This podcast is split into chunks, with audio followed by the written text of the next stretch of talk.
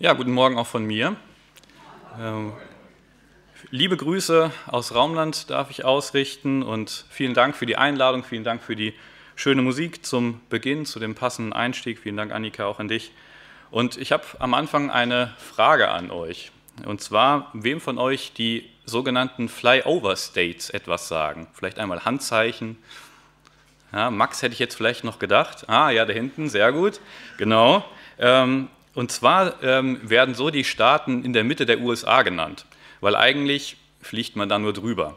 Die großen wirtschaftlichen Zentren in den USA, die sind an der Westküste, an der Ostküste. Und wenn man aus dem Flugzeug schaut, dann sieht man da einfach viel Grün unter sich und man fliegt über die Länder drüber, ähm, weil da halt ja, hauptsächlich irgendwelche Agrarflächen sind, ähm, die einfach jetzt nicht so entscheidend sind. Man kennt diese ähm, Länder einfach nur aus dem Flugzeug.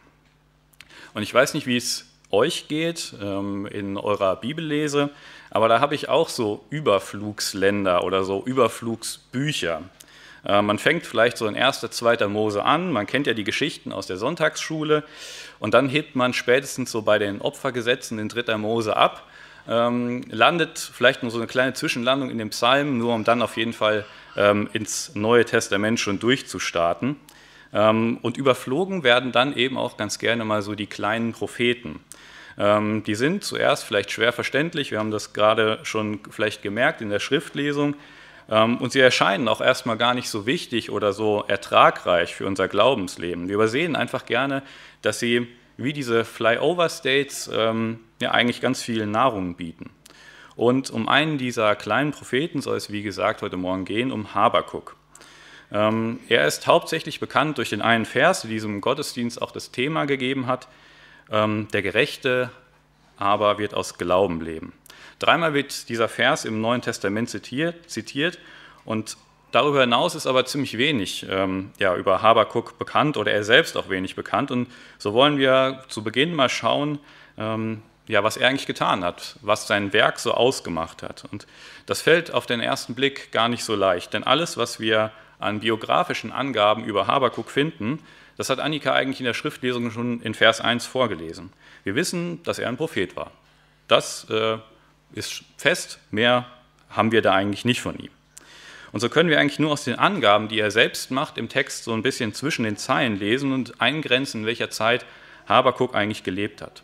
Er sagt, dass die Chaldäer oder die Babylonier, wie wir sie in der Regel kennen, gerade am Erstarken sind. Ähm, aber sie haben noch nicht so die Macht, ähm, die wir vielleicht später von ihnen kennen sodass wir grob davon ausgehen können, dass er ein Zeitgenosse von Jesaja oder vielleicht auch von Jeremia war, dass er also so ungefähr 600 ähm, vor Christus gewirkt hat.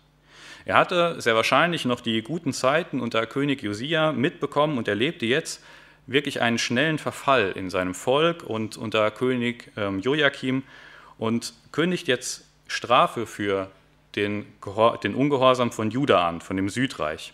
Er ist wirklich ganz tief besorgt über das Verhalten seiner Volksgenossen, seiner Geschwister und auch über das Erstarken dieses brutalen Volks. Und er kann sich nicht vorstellen, dass Gott jetzt einfach untätig zuschauen kann. Und er klammert sich ähm, an diese Verheißungen Gottes, die er von ihm weiß. Und er ringt mit Gott und er betet zu ihm und fleht. Und so verwundert es auch nicht, dass der Name Habakuk so viel bedeutet wie der Umklammerer.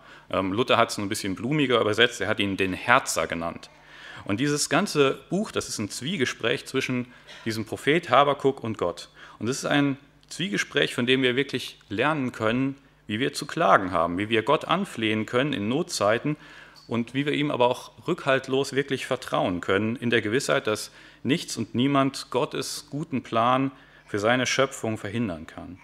Und deshalb wollen wir jetzt ohne weitere Vorrede unseren Predigtext lesen. Das sind die Verse 1 bis 4 aus dem Kapitel 2.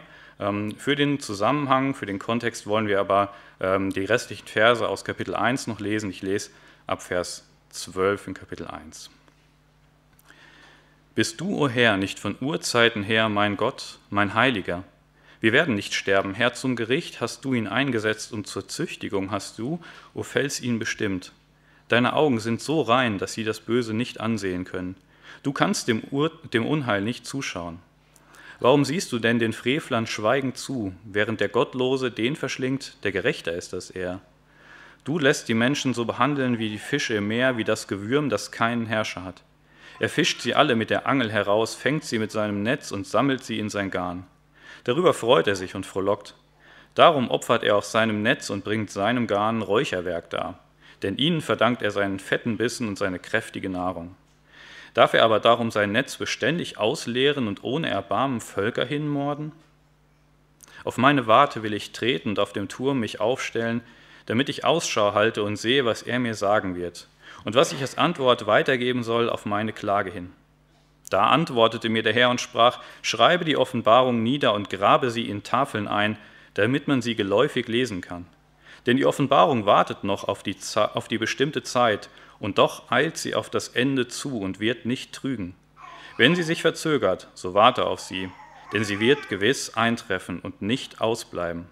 Siehe, der Vermessene, unaufrichtig ist seine Seele in ihm, der Gerechte aber wird durch seinen Glauben leben. Das ist Gottes Wort. Lass uns noch einmal beten.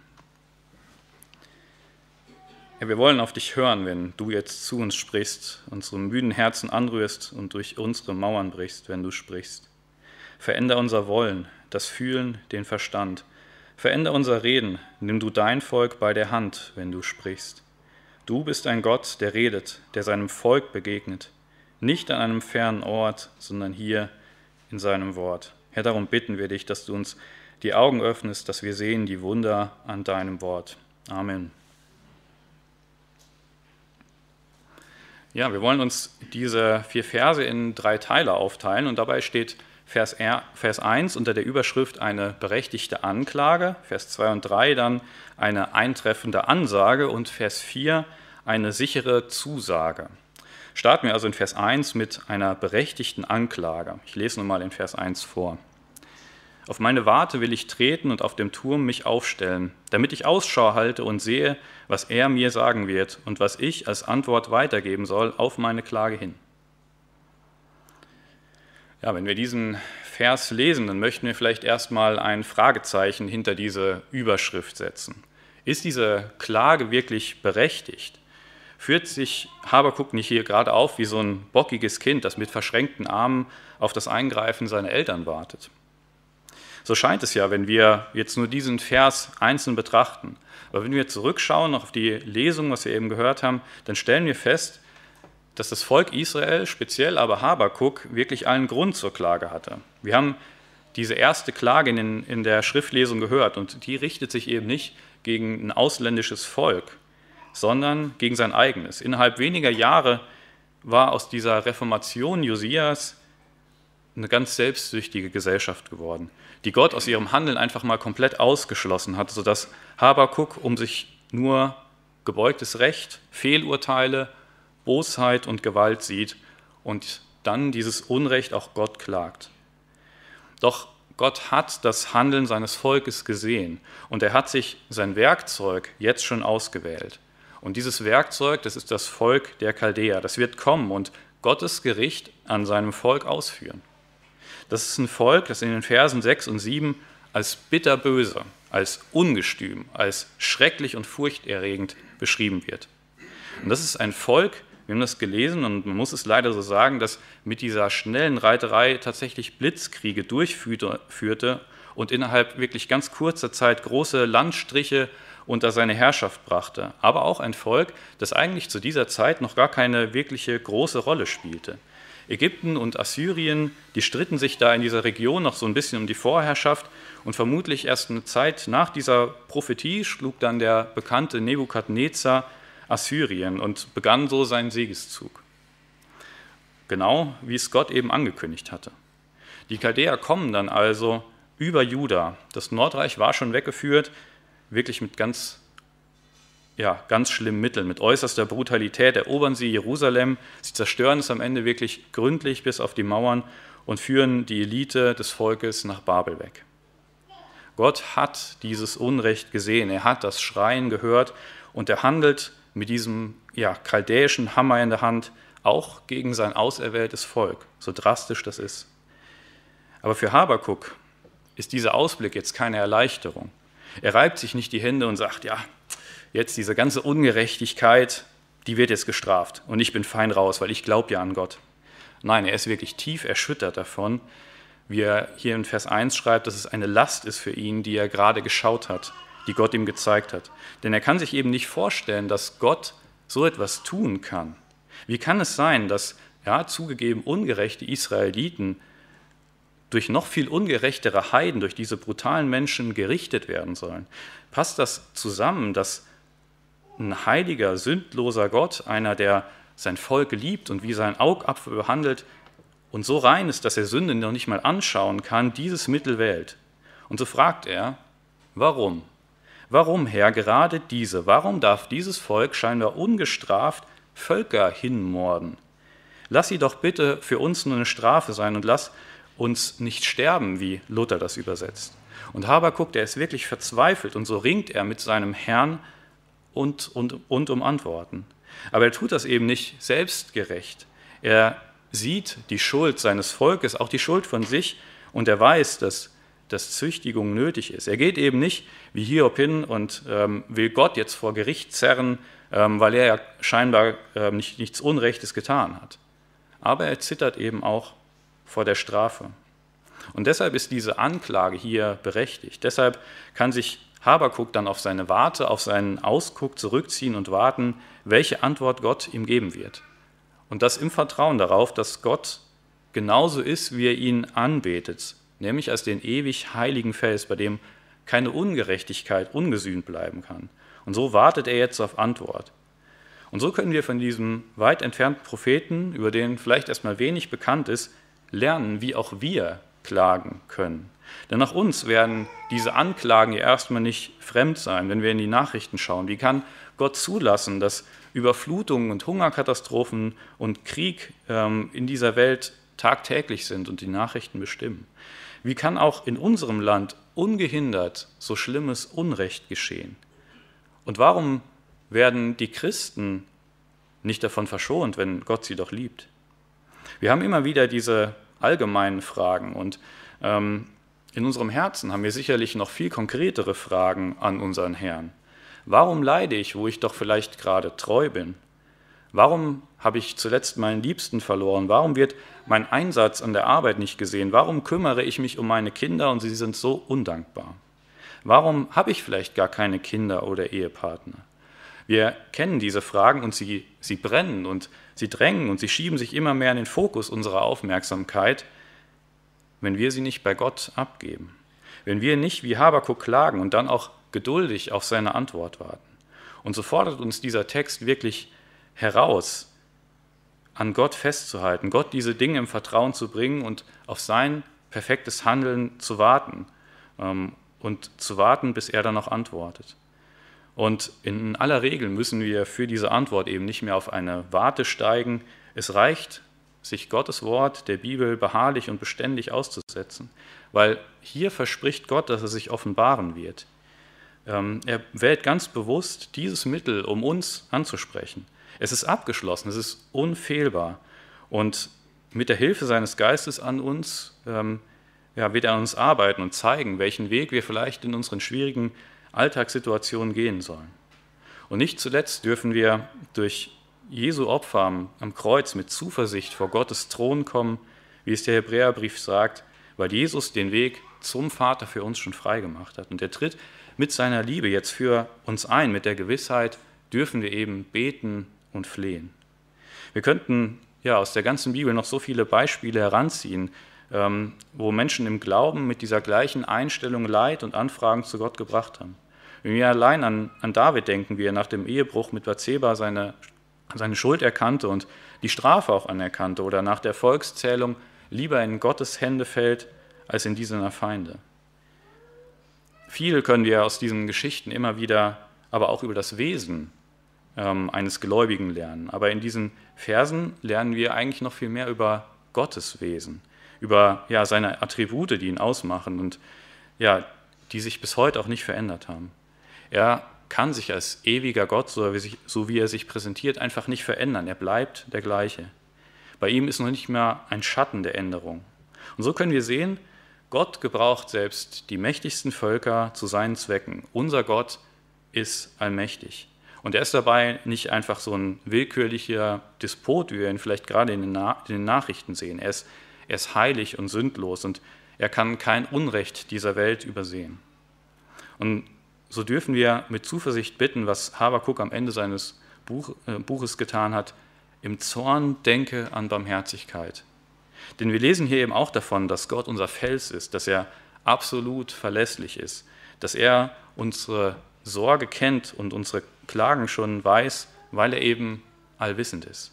Und deshalb fordert uns auch das Neue Testament immer wieder auf, vor diesen Gott zu treten, in der Erwartung, dass er antworten wird und dass er auch helfen wird. Und dass wir das tun wie Habakuk, nicht arrogant und herausfordernd, sondern wirklich vertrauensvoll. In 1. Petrus steht, so demütigt euch unter die gewaltige Hand Gottes, damit er euch erhöhe zu seiner Zeit. Alle Sorge werft auf ihn, denn er sorgt für euch. Unser Herr und Heiland, Jesus Christus, der lädt uns selbst alle ein, die mühselig und beladen sind, bei ihm Ruhe und Erquickung zu erfahren. Ja, das ähm, sagt er selbst, ist vielleicht mit einem Joch, mit einer Last wie bei Habakuk verbunden. Und wir werden auch in unserem Leben vielleicht weitere Klagen haben. Die werden eingebremst werden in unserem Stolz, aber immer in Liebe und mit dem besten Ziel im Blick, wie Jesus sagt. Wir dürfen sicher sein, dass ja, Gott, wenn wir zu ihm kommen, dass ihm keine Not zu groß ist und dass wir eine Antwort bekommen, die wirklich vollumfänglich und die vollumfänglich ist und auch wirklich eintreffen wird. Und damit wollen wir zu unserem zweiten Punkt kommen, denn wir sehen auch in unseren Versen hier eine eintreffende Ansage. Ich lese nochmal die Verse 2 und 3. Da antwortete mir der Herr und sprach, schreibe die Offenbarung nieder und grabe sie in Tafeln ein, damit man sie geläufig lesen kann. Denn die Offenbarung wartet noch auf die bestimmte Zeit, und doch eilt sie auf das Ende zu und wird nicht trügen. Wenn sie sich verzögert, so warte auf sie, denn sie wird gewiss eintreffen und nicht ausbleiben.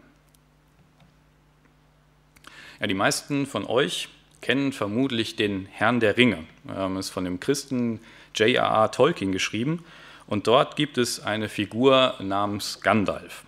Ähm, das ist ein Zauberer und bis zum Ende weiß man eigentlich nicht so richtig, welche Ziele er verfolgt und welche Hintergedanken er gerade ähm, hat. Immer wieder verschwindet er ganz plötzlich und taucht wieder auf, wenn man es gerade vielleicht auch gar nicht vermutet ähm, und erwartet. Und irgendwann wird ihm genau das auch mal vorgeworfen, dass er einfach mal wieder zu spät gekommen ist. Und darauf antwortet er, ein Zauberer ist nie zu spät, noch ist er zu früh, er trifft immer genau dann ein, wenn er es für richtig hält. Ja, das ist eine gute Entschuldigung, wenn ihr beim nächsten Mal zu spät seid, ähm, könnt ihr das gewiss mal anbringen, ihr werdet gewiss viel Verständnis dafür bekommen. Ja. Aber wenn wir ehrlich sind, dann ist es, glaube ich, bei Gott schon mal das Gleiche, zumindest haben wir das gleiche Bild schon mal von ihm. Ja, wir warten und äh, sehen irgendwie nicht, dass er eingreift. Kommt er jetzt wirklich wieder? Schreibt das Neue Testament nicht irgendetwas von einer kleinen Zeit und warum dauert es jetzt so lange, dass wir auf Gott warten müssen? Sieht Gott etwa nicht all das Unrecht in dieser Welt? Oder kann er einfach nicht eingreifen, weil er nicht mächtig genug ist? Immer wieder werden wir ungeduldig. Aber nicht nur wir heute, immer wieder werden Gläubige in allen Zeiten ungeduldig. Es zeichnet unserem Glauben im, im Guten wie im Schlechten aus, ähm, seit Jahrtausenden Gott immer wieder zu fragen, Herr, wie lang noch? Wie lang müssen wir noch in Ägypten bleiben?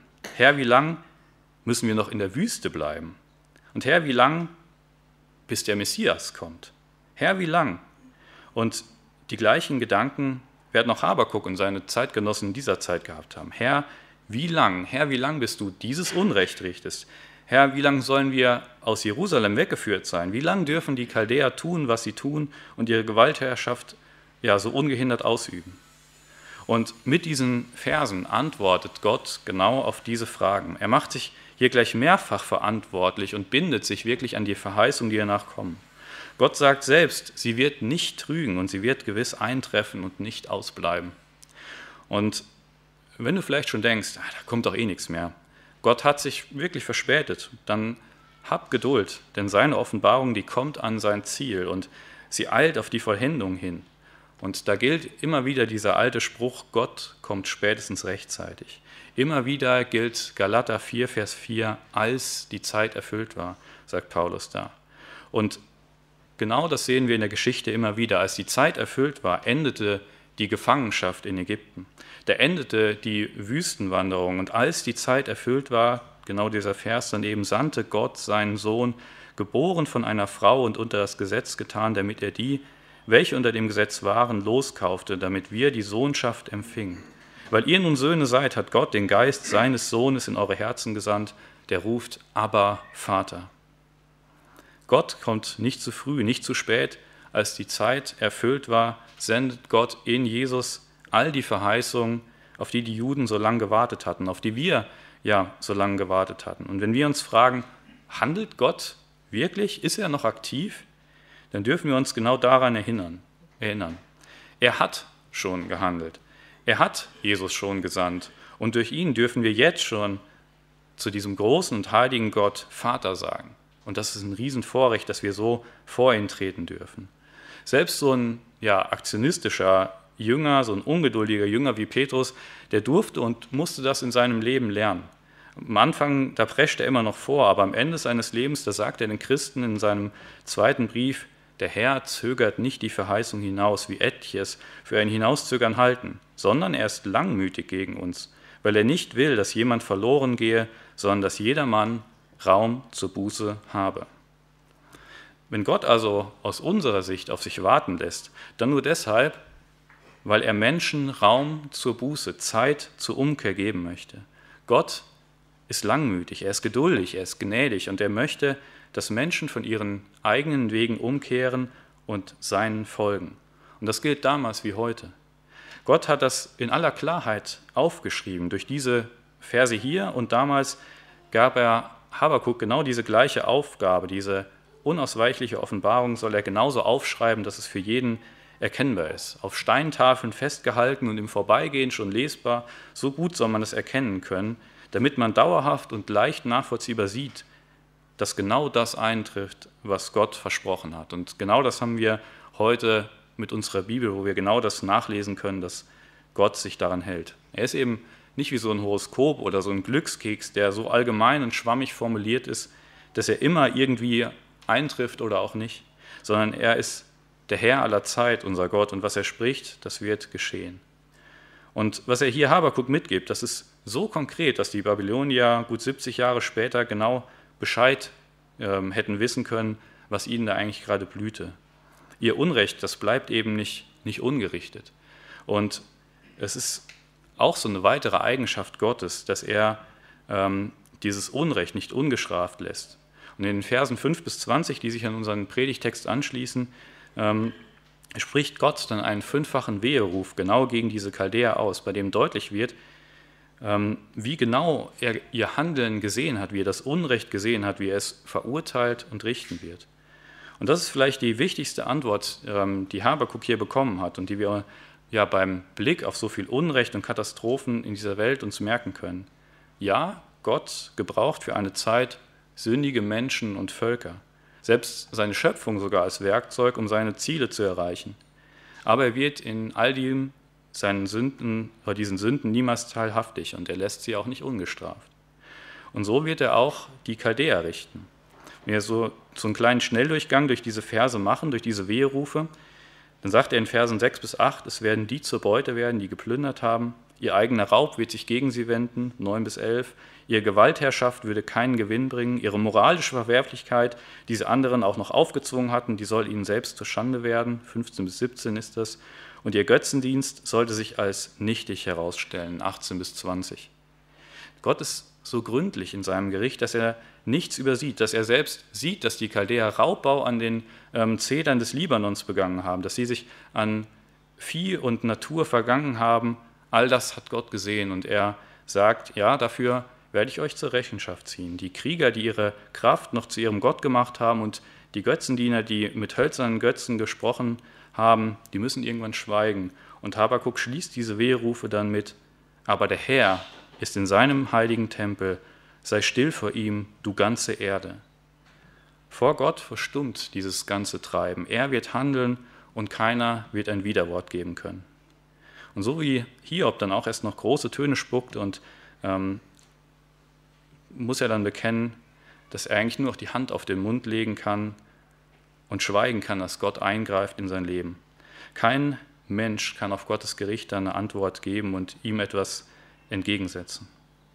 Und Das ist eine erschreckende Erkenntnis, aber Gott, wenn er richtet, dann ist er gründlich, dann ist er gerecht, dann ist er unbestechlich. Und wir können dem bis heute eigentlich auch nicht gleichgültig gegenüberstehen. Wenn wir davon überzeugt sind, dass auch heute Gott noch genau der gleiche ist, dass er sich nicht verändert hat, wenn wir glauben, dass Paulus recht hat, wenn er in ähnlicher Weise über Jesus Christus bekennt, dass in dem Namen Jesu sich alle Knie derer beugen, die im Himmel und auf Erden und unter der Erde sind, und alle Zungen bekennen, dass Jesus Christus der Herr ist, zur Ehre Gottes des Vaters. Wenn dem so ist, dann ist Gott in gleicher Weise zornig bis heute über Sünde und wird in gleicher Weise gründlich Gericht halten über alles Unrecht.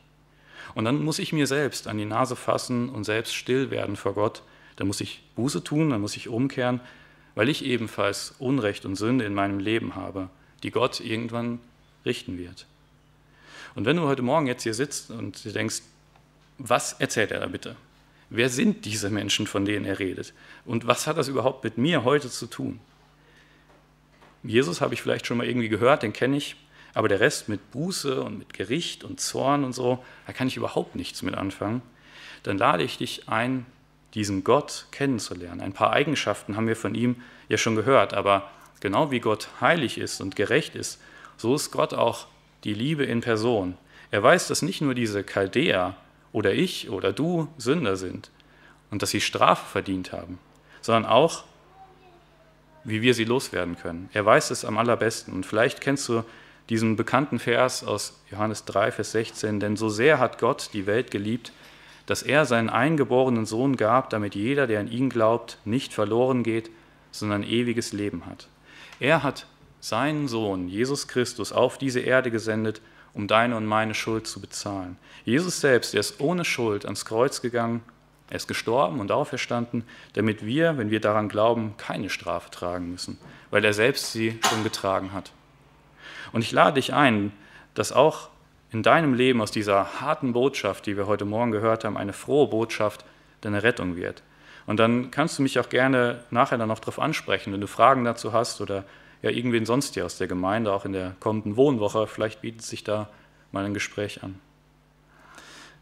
Aber der Großteil von uns, der wird sich vielleicht beim Blick auf diesen Text denken, kenne ich, weiß ich, werd fertig oder was auch immer, diese alten Texte, die haben doch gar nichts mehr mit mir zu tun.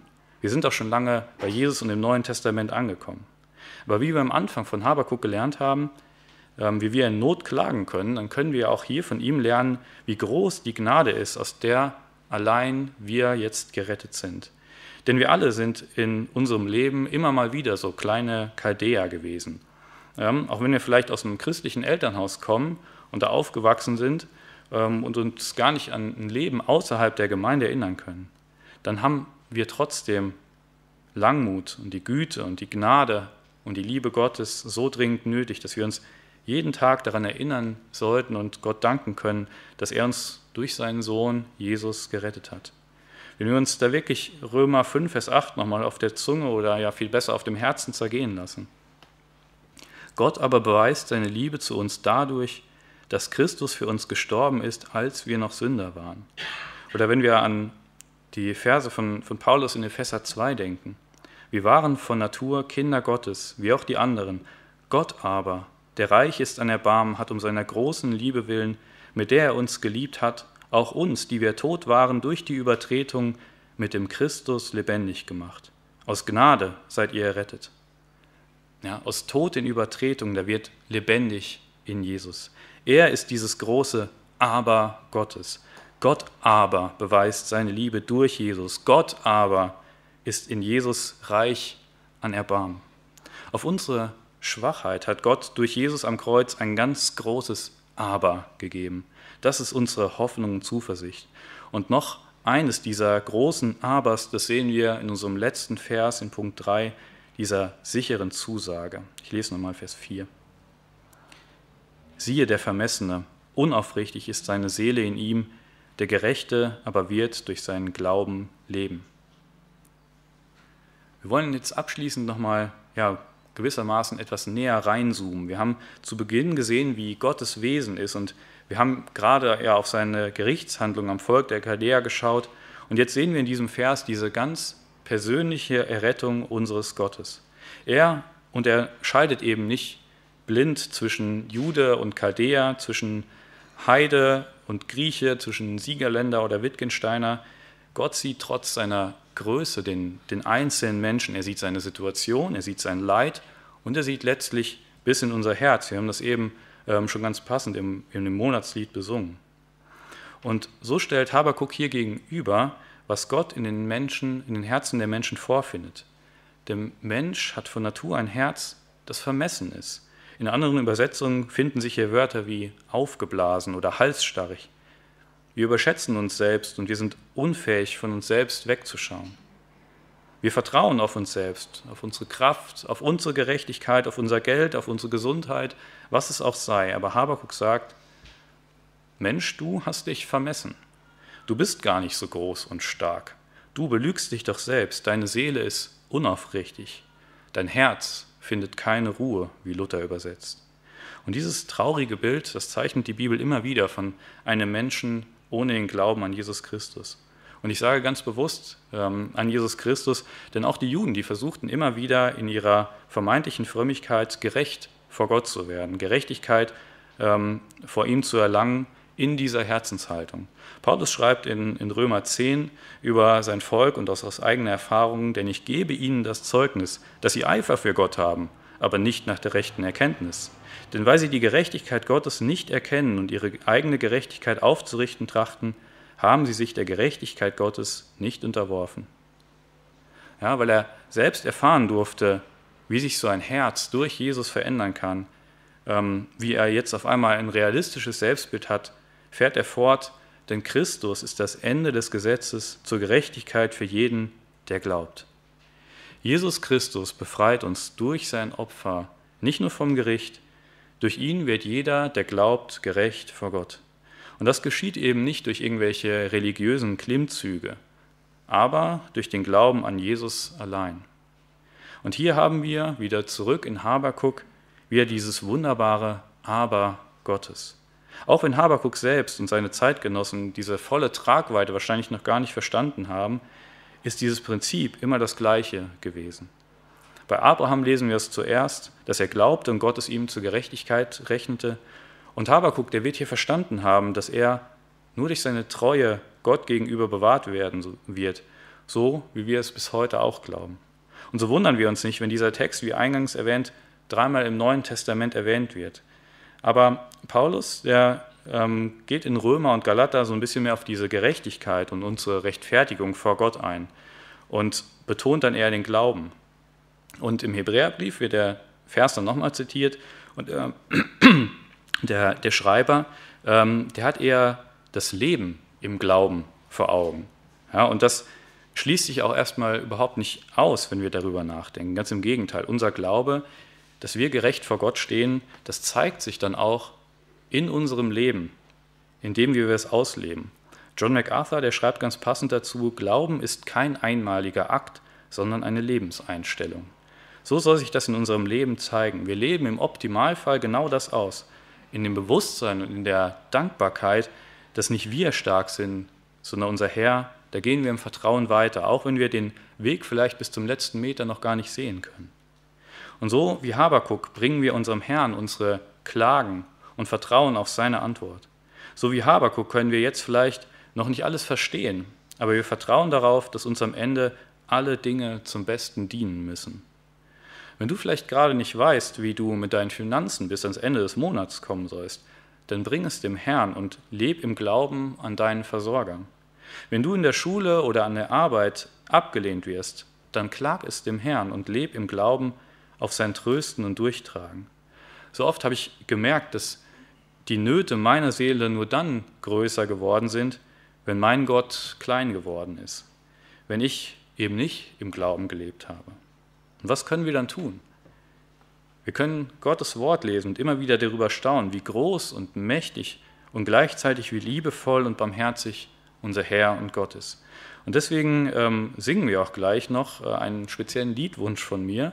Ähm, wenn mir der Herr in seinem Wort begegnet, wenn ich die großen Gnadentaten sehe, wie er das Volk des Eigentums gesegnet, wie er es geliebt, begnadigt je und je.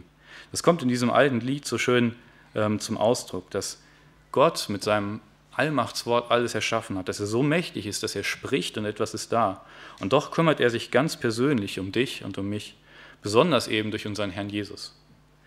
Er wird uns bewahren, er wird mit seinem Plan ans Ziel kommen. Und diese sichere Zusage dürfen wir haben, wenn wir im Glauben leben. Das werden nicht immer leichte Wege sein, das will ich überhaupt nicht versprechen, aber es werden ähm, Wege sein, die uns gleichermaßen Gottes Liebe und Freude und auch Ehrfurcht lehren und uns den Herrn wirklich besser kennenlernen lassen, so wie es bei Habakuk dann auch geschehen ist. Er hatte diese Hoffnung, obwohl seine Begleitumstände gerade ja, wahrscheinlich deutlich schwieriger waren als bei uns im Leben. Aber er sah im Leid und in seiner Klage immer wieder die Hoffnung durch seinen Glauben an den Gott seines Heils, wie er schreibt. Und ich bete wirklich, dass aus diesem kleinen Propheten für uns eine große Zuversicht wird, dass wir nicht einfach bloß überfliegen, ähm, weil wir hier eben so viel von unserem Herrn lernen können und ja, wie wir auch im Glauben an ihn leben können. Und deshalb möchte ich zum Abschluss einladen, das Gebet am Ende Habakuks mitzulesen und ja, wie wir gleich im Lied singen werden, zu staunen über Gottes Kraft und Größe, über seine Barmherzigkeit und sich dann auch zu freuen, dass wir so einen allmächtigen, liebevollen Rettergott haben. Ähm, ich lese ab dem Vers 1 in Kapitel 3. Ein Gebet des Propheten Habakuk, eine heftige Wehklage. O Herr, ich habe deine Botschaft vernommen. Ich bin erschrocken. O Herr, belebe dein Werk inmitten der Jahre, inmitten der Jahre offenbare dich. Im Zorn sei eingedenk deiner Barmherzigkeit. Gott kommt von Theman her und der Heilige vom Berg Paran, seine Pracht bedeckt den Himmel und die Erde ist voll von seinem Ruhm. Ein Glanz entsteht wie Licht, Strahlen gehen aus seiner Hand hervor und dort ist seine Kraft verborgen. Vor ihm her geht die Pest und die Fieberseuche folgt ihm auf dem Fuß. Er bleibt stehen und misst die Erde, er sieht hin und die Heidenvölker erschrecken. Es zerbersten die uralten Berge, es sinken die Hügel aus der Vorzeit, er wandelt auf ewigen Pfaden. In Nöten sehe ich die Hütten Kuschans, es zittern die Zelte des Landes Midian. Ist der Herr über die Ströme ergrimmt? Er gießt sich sein Zorn über die Ströme, dein Grimm über das Meer, dass du auf deinen Rossen reitest, auf deinen Wagen der Rettung. Bloß, enthüllt ist dein Bogen, deine Eide sind die Pfeile gemäß deinem Wort. Durch Ströme zerteilst du das Land, wenn die Berge dich sehen, erzittern sie. Ein Platzregen flutet einher, der Ozean lässt seine Stimme hören, hoch gehen seine Wellen. Sonne und Mond treten in ihre Wohnung beim Leuchten deiner fliegenden Pfeile, beim Glanz deines blitzenden Speers. Im Grimm schreitest du über die Erde, im Zorn zertrischst du die Heidenvölker. Du ziehst aus zur Rettung deines Volkes, zum Heil mit deinem Gesalbten. Du zerschmetterst das Haupt vom Haus des Gesetzlosen, du entblößt die Grundmauer von unten bis oben. Du durchbohrst mit ihren eigenen Speeren das Haupt seiner Horden, sie, sie stürmten einher, um mich in die Flucht zu schlagen und erhoben ihr Freudengeschrei, als wollten sie in Elenden im Verborgenen verzehren. Du betrittst das Meer mit deinen Rossen, die schäumenden Wassermassen. Als ich das hörte, erzitterte mein Leib. Wegen dieser Stimme erbebten meine Lippen, Fäulnis drang in mein Gebein und meine Füße zitterten. Oh, dass ich Ruhe finden möchte am Tag der Drangsal, wenn der gegen das Volk heranzieht, der es angreifen will. Denn der Feigenbaum wird nicht ausschlagen und der Weinstock keinen Ertrag geben, die Frucht des Ölbaums wird trügen und die Felder werden keine Nahrung liefern. Die Schafe werden aus den Hürden getilgt und kein Rind wird mehr in den Ställen sein. Ich aber will mich freuen in dem Herrn und frohlocken über den Gott meines Heils. Gott, der Herr, ist meine Kraft, er macht meine Füße denen der Hirsche gleich und stellt mich auf meine Höhen. Amen. Herr Jesus, hab du Dank für dieses wunderbare Wort, das du uns gegeben hast. Ja, wir, wir staunen und zittern über deine Größe und wir sind ja zugleich froh, dass du unser Herr bist, dass wir dich Vater nennen dürfen, dass wir zu dir Zugang zu diesem Vater haben, der in seiner Macht an uns denkt, der uns in der Hand hat und dem keine Macht so groß ist in dieser Welt, um unser Leid, um unsere Klage zu wenden. Herr, wir danken dir, dass du ja für uns die Schuld bezahlt hast und dass wir leben dürfen im Glauben an dich. Amen.